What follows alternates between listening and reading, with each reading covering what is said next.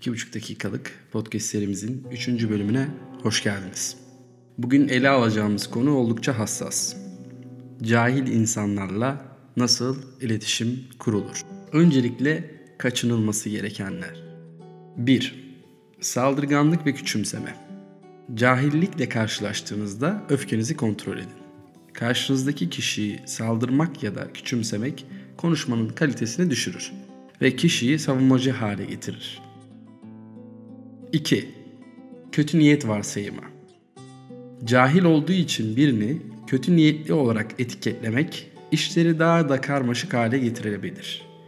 İyi niyetle yaklaşmak çoğu zaman da olumlu sonuçlar doğurur. 3. Duygusal olmak. Evet bazen karşımıza çıkan yorumlar ve tutumlar duygusal bir tepki göstermemize neden olabilir. Ancak unutmayın ki duygusal reaksiyonlar genellikle konuyu çözmez. Aksine daha karmaşık hale getirir. Yapılması gerekenler 1. Açık fikirlilik İlk olarak konuşmaya açık bir zihinle yaklaşmaya çalışın. Ön yargılardan uzak, dinlemeye istekli olun. Unutmayın, cahillik çoğu zaman eksik eğitim ya da bilgiye maruz kalmamış olmaktan kaynaklanır.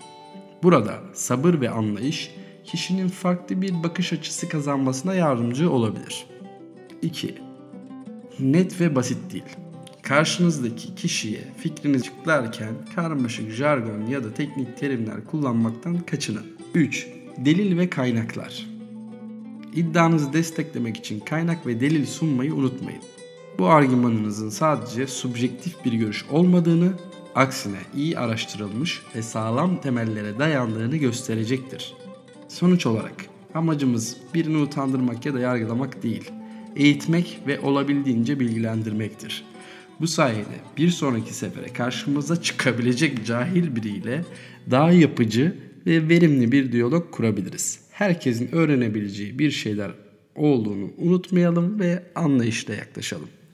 Bu bölümde bana destek olan Edit, Vildan, Müzik, Özgür'e teşekkürler. Ayrıca dinleyen herkese de saygılar, sevgiler. Bir sonraki bölümde görüşmek üzere. Teşekkürler.